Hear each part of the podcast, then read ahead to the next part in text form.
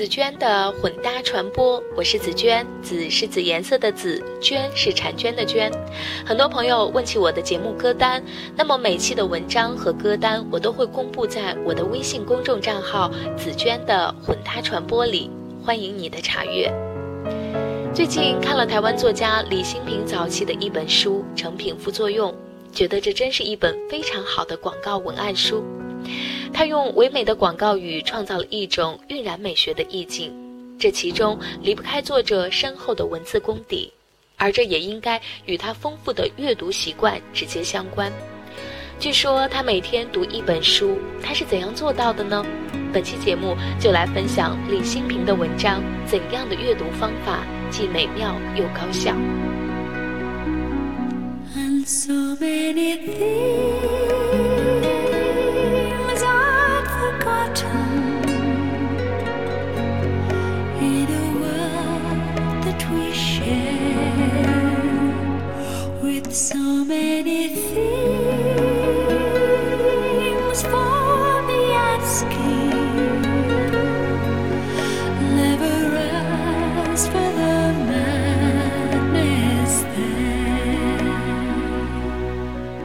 书永远是我最重要的朋友。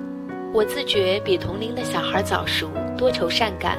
除了求学时遇到很有爱心和耐心的老师，我最好的朋友不是同班同学，也不是兄弟姐妹，而是书本。就像是我一个人孤零零地站在世界边缘的港口，独自打开知识货柜时的惊喜。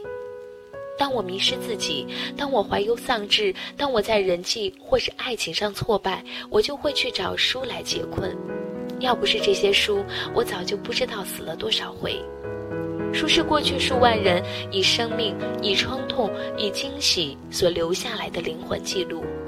我们眼前的问题都可以在其中找到线索和灵感，让我们随时记起世界如此之可爱。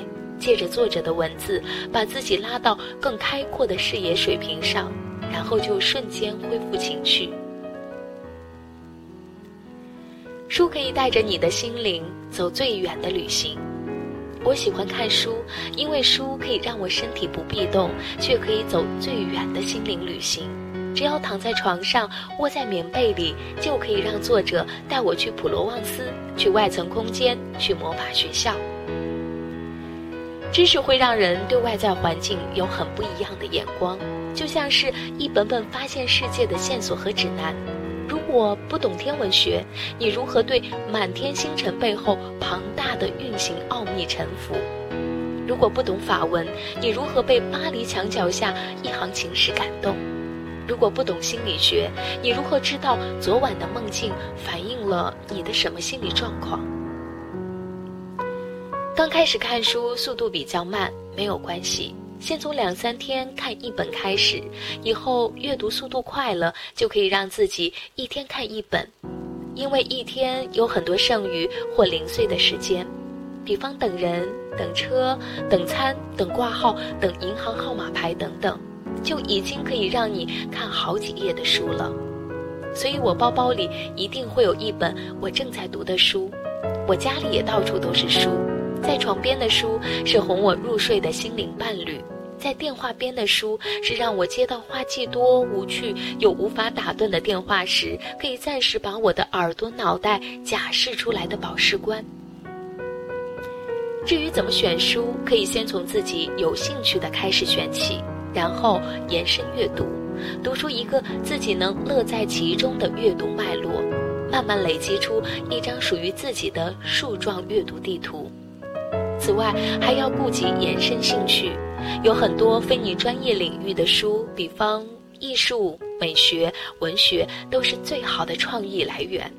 如果可能，最好每星期都去书店浏览有哪些刚出版的书，感觉文字流洒在指尖的丰沛，提出纸香在手中余味缭绕的满足。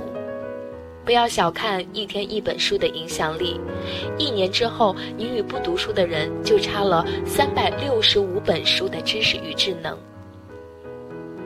十年后就差更多了。除了书本之外，杂志、网络等信息都是随手可得的资源。帮自己建立左右逢源的情绪和情报支持网，长出触角和世界连接。一半经典，一半新知的书单搭配。假设一个月读三十本书，可以安排一半是最新信息或是未来趋势的书，一半是老的经典的书籍。往上往外跳跃，往下往里深耕，然后字体合成一股创新的力量。比方要写好广告文案，你就得去读诗，而且是大规模的阅读。比如，你才能从诗人最精粹见骨的文句中找到深处你灵体的入口。有助于刺激你长出自己的笔下生命。此外，有些已经读过的书可以安排再读一次，因为你的人生体验已经不同，再重看你以前读过的书，将会有新的体验和发现。另外，也要注意知识和智能的比例，书单里至少要有四分之一的比例去读那些会增进智慧的书。我目前看的是一些修行或是心理学的书。这些书帮助我在不安定的都会生活中，过着片刻静修的离尘生活，让我不再随世事波动起伏。本文选摘自李新平的作品《人生的十四堂创意课》。好吧，这就是本期的节目分享，感谢你的收听。如果喜欢这期节目，还请记得转发到你的朋友圈。拜拜。myself so often